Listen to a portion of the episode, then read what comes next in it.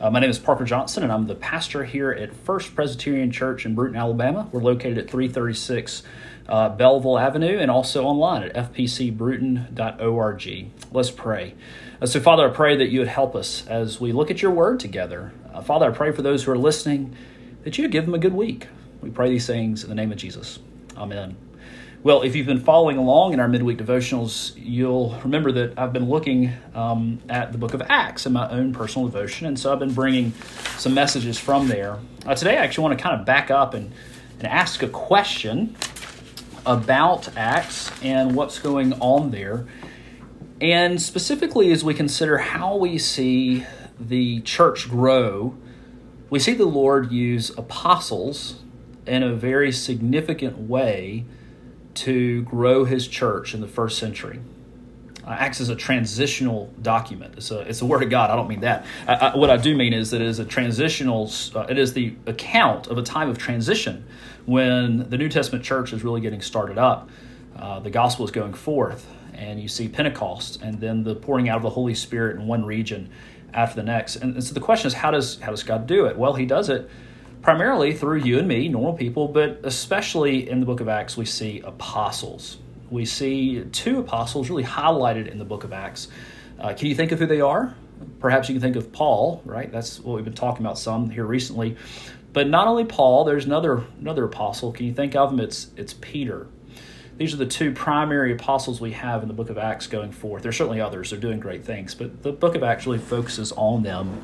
But have you ever wondered why we no longer have apostles? Now, let's be clear here, right? So, there are some brothers and sisters in Christ who still have the office of apostle within their church government. In fact, there's a Pentecostal and Holiness congregation not far from here, just down the street. Um, that uh, that is an apostolic church, and the pastor there, whom I've met and seems like a wonderful, godly guy, he goes by uh, the name Apostle. So, why is it within Reformed circles, and our church is a Reformed church? If you want to know more about that, uh, come talk to me. But why is it that we in a Reformed church, and most broadly evangelical churches are, are like this too, uh, why don't we have apostles? So, let's talk about that. Well, first, let's talk about the meaning of apostle. Well, apostle is from the Greek word apostolos, and apostolos simply means one who is sent. And it and the verb are used in ways beyond just the sense of apostle that we would use today when we're talking about the apostle Paul or Peter there's what we might call a big A apostle and a little a apostle. Now, it's not capitalized like that in the Bible, uh, but you do have to remember that, uh, that there were no real capital letters in the Greek manuscripts. They were all written in lowercase. Um, but when we think about a big A or little a apostle, what we mean by that is that there is the big A apostle in the sense that Scripture uses it to speak of those of the office of apostle uh, that have special authority, which we'll talk about in a second, that are especially sent on a commission by Christ to establish his church. But then you have the sense of little a apostles. As we think about what the name apostle means, the one who is sent, in some ways, we're all apostles, right? That when Jesus tells his disciples in Matthew 28 to go therefore, uh, make disciples of all nations, baptizing them in the name of the Father, Son, and Holy Spirit, commanding them to do all that I have com- uh, commanded you. Uh, there we um, read that we are sent ones, right? We are sent ones. So we might say we're all little a apostles, but none of us are big A apostles. Well, another common misconception is the idea that disciples and apostles are the same thing. Uh, now, this, this is confusing, right? Because we talk about the 12 disciples, and they're also called the 12 apostles. And, and, and in that sense, they're interchangeable in the sense they're talking about the same people. But you find um, the word disciple uh, referring to people beyond the apostles. Disciple means student. A disciple was someone who would uh, connect themselves to the teaching of a rabbi in the first century, and they would follow him, learning from him. And so, in that sense, we think of the 12 disciples as those who were disciples. But we read in Luke chapter 10 that Christ is going to send out a group of 70 disciples, and that's the word we find in Scripture, uh, to do ministry. And so, disciple uh, doesn't just mean uh, it is, it is a broader context or broader word than apostle. And in this sense, we're all disciples. Uh, I like John MacArthur's definition of disciple. I heard it a long time ago that a disciple is a lifelong learner of Christ, a lifelong learner. Uh, we read over in Luke chapter 12, Matthew, Mark, Luke. Matthew, Mark, Luke, we find Jesus out of the disciples calling um, 12 to be apostles. Now, it appears that that is not in Luke, must be in a different gospel that I wrote down the wrong word for. Matthew, Mark. Let's try Mark. Let's try Mark 12. Sorry, bear with me, guys. My notes have failed me. And it is not Mark 12. Let's try uh, Matthew 12. I don't think it was Matthew.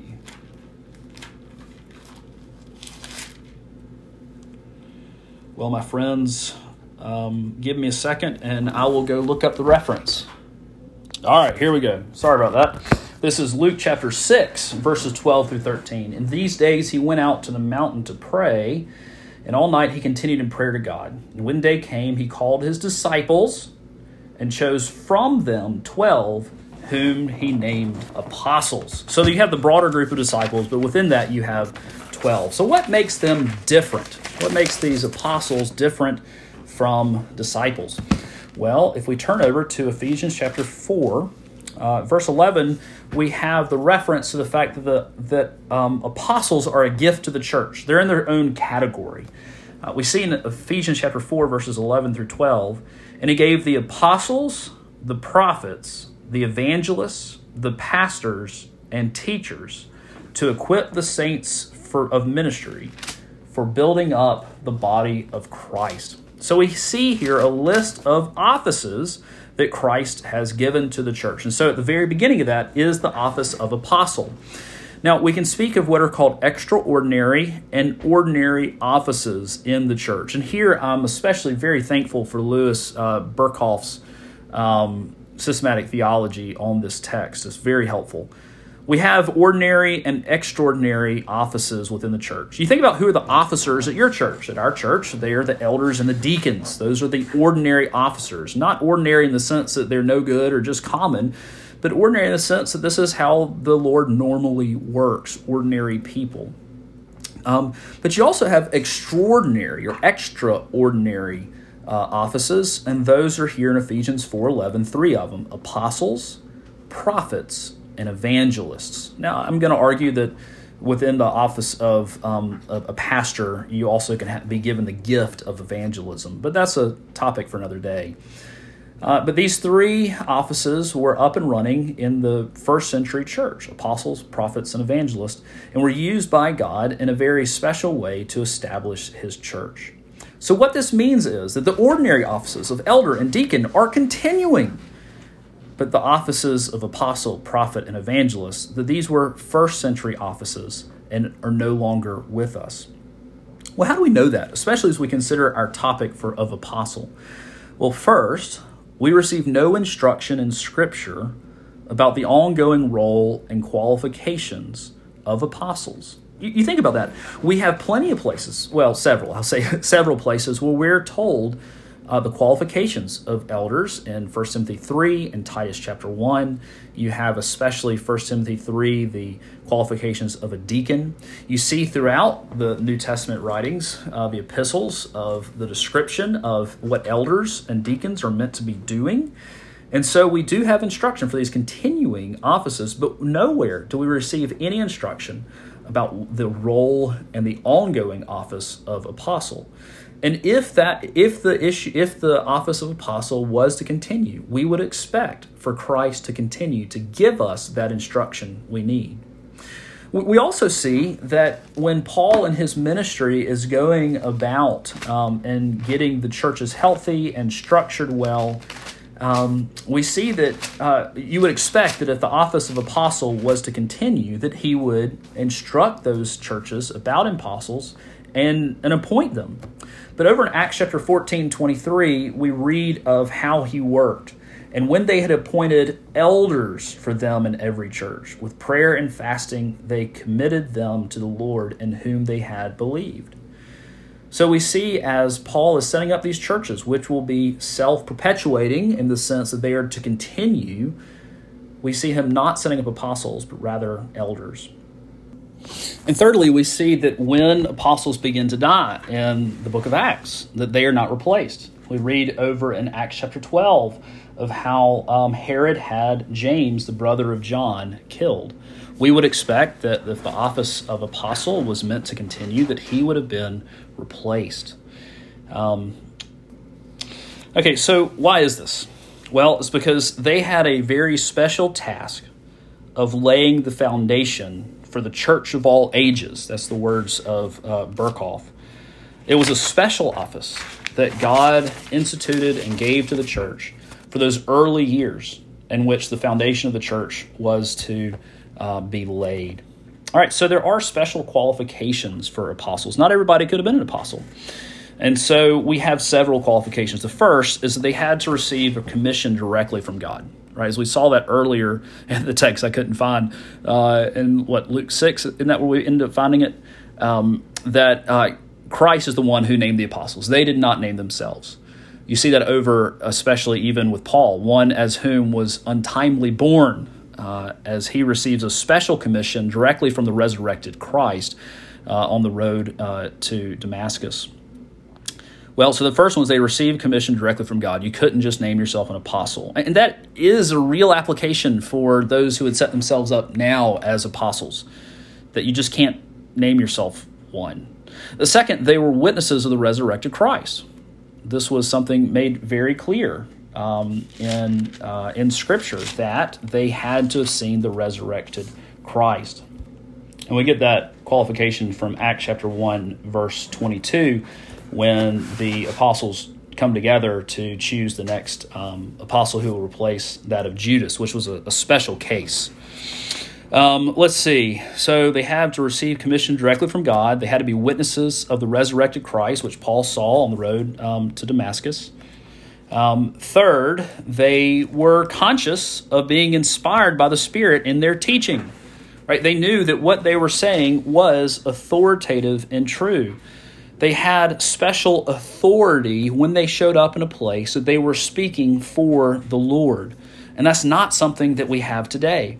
Revelation is closed, the canon of Scripture is closed, but then it was being written. That's why the letters of Paul are so important, and Peter and others, because this was Scripture being written, not by men, right? They were men, let me back up. They were men, but under the inspiration of the Holy Spirit and they were aware that that was going on. It's not just like we found these letters they wrote and thought, "Oh man, this is great." They had no clue what they were writing. No, they they knew that when they were penning these letters and when they teaching, they were speaking in a prophetic role as an authoritative apostle of Christ's church.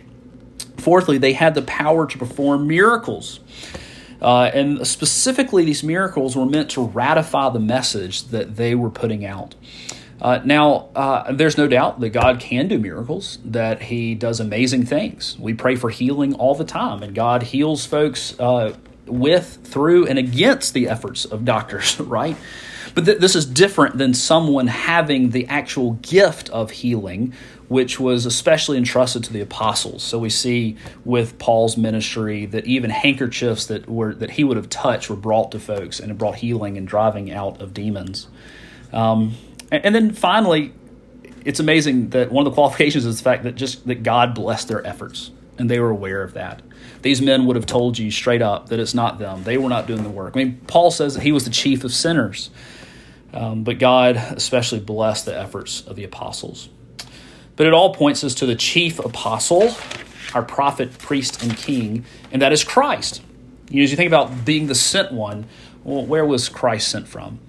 He was sent from heaven to earth, to be born fully God, fully man, of a, of a virgin, to live under the law, to live the life that you and I could not, so that we might be forgiven, that we might receive eternal life, and that we might go forth as the sent ones to tell more people about Jesus.